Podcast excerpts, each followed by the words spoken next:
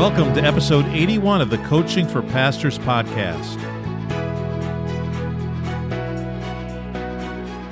Hey, my friend, welcome to today's episode. We've got just a few minutes, and I want to talk to you about perspective.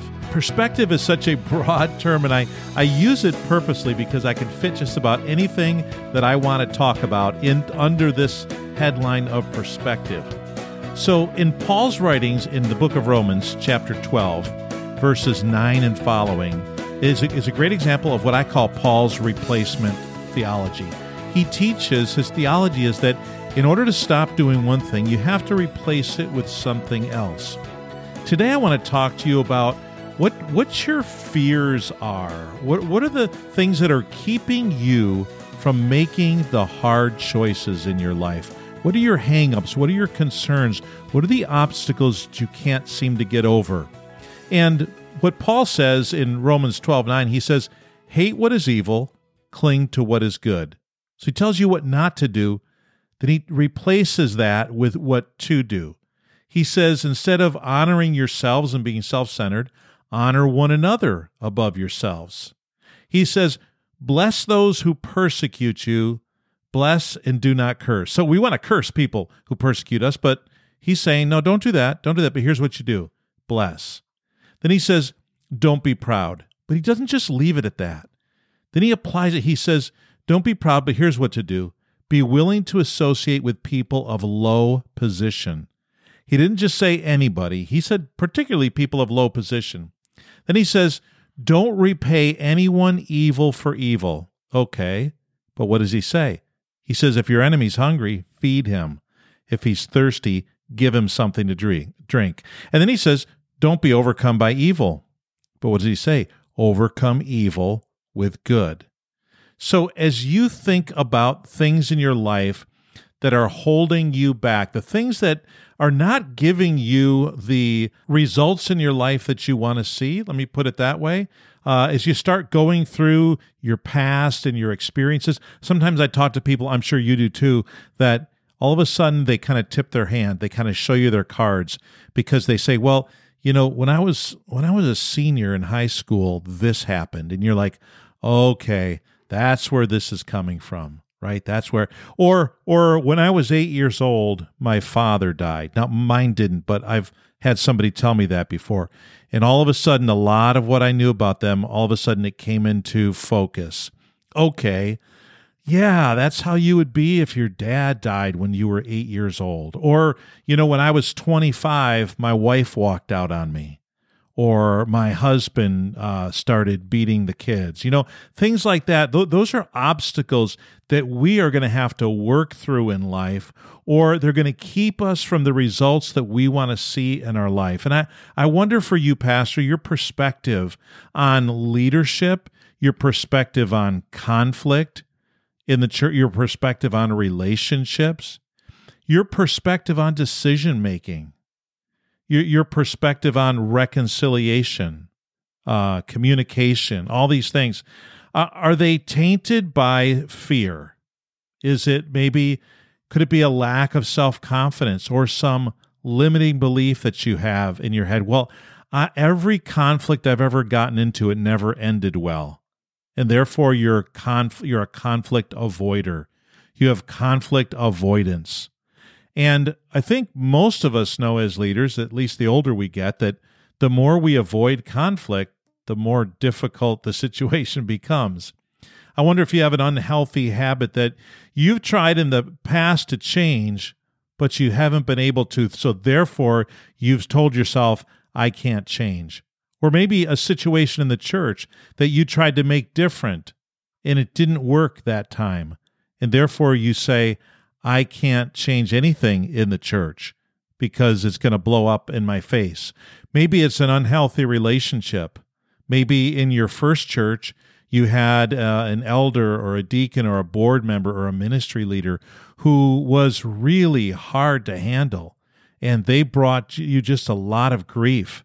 And therefore, you just like being a solo pastor and you're not developing leaders, and you're not giving passing the ministry off to others because you feel like when when people get that power and that authority they're going to abuse it because of something that happened in your past. Maybe it's the uncertainty of how others may react if you say or do something that's different from what they think. Again, that would be part of, I suppose, conflict avoidance. Maybe it's just an experience that you you haven't processed yet. Uh, you you went through something maybe a couple years ago, maybe ten years ago, and you haven't sat down with a counselor or a therapist or a coach or just another pastor friend and just kind of talked through that.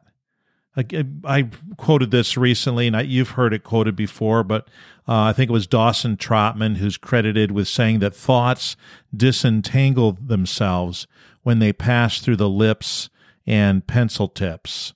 Today it would be whether they pass through the when they pass through the lips or fingertips because we type on the keyboard. But the same thing that thoughts disentangle themselves, and maybe you haven't unpacked that experience with somebody.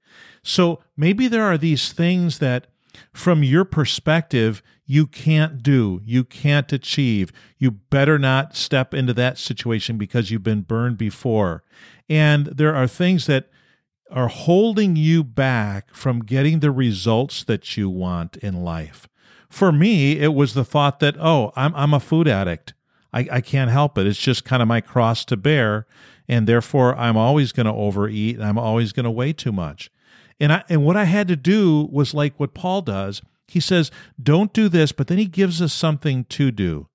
And so I literally had to replace that that belief. I had to repent of that, I had to change my thinking on it. And I had to tell myself, with some help from a counselor, uh, a coach, actually a health coach, that no, I'm not a food addict, but I get addicted to addictive foods. Some people could eat those addictive foods and they're not that addicted to them. It just doesn't hit them the same way. But for me, certain foods hit me very badly and I get very quickly addicted to them. Therefore, I just need to avoid them. So I'm not a food addict. I just have to watch out for certain kinds of food that I get addicted to. So it's a different way of thinking, but I had to, I couldn't just stop thinking the bad thought. I had to replace it with a good thought. It's the same thing as that old line where, hey, think about that purple elephant out on the football field who's on his hind legs with his trunk high in the air, spinning around, spinning around, and spewing water out of his trunk. Okay, stop thinking about it. Well, you're still thinking about it, right? That purple elephant in the middle of the football field on its hind legs, spinning around.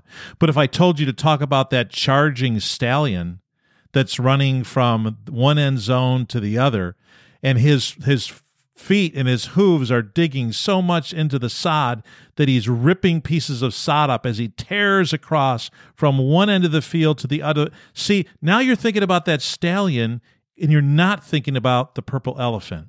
So it's the replacement theory, the replacement theory. And I call it my replacement principle. In order to get one thing out of my head to get a bad idea. Some people call it a limiting belief. Things that keep me from seeing the results I want to see in my life, I have to replace it. In God, what God does throughout his entire word is he takes lies and he replaces them with truth. The devil, Jesus told us, is the father of lies, right? Don't allow the devil to keep you living in a lie that limits your effectiveness and that thwarts any of the results you want to see in your life. Step into the light. Speak the truth. Replace the lies with truth. Replace your limiting belief, to use a common, you know, modern day phrase, with God's truth. What is really true? Because God wants to do, as we know, above and beyond all that we can ask or think. So, some perspective for you today, Pastor. Again, I say this all the time, but seriously, dude, ma'am, seriously, thank you for serving the Lord. Maybe nobody will see what you're doing today, but God sees. And just for me, I know. I know the impact you're making. God bless you. And I'll see you tomorrow on the Coaching for Pastors podcast.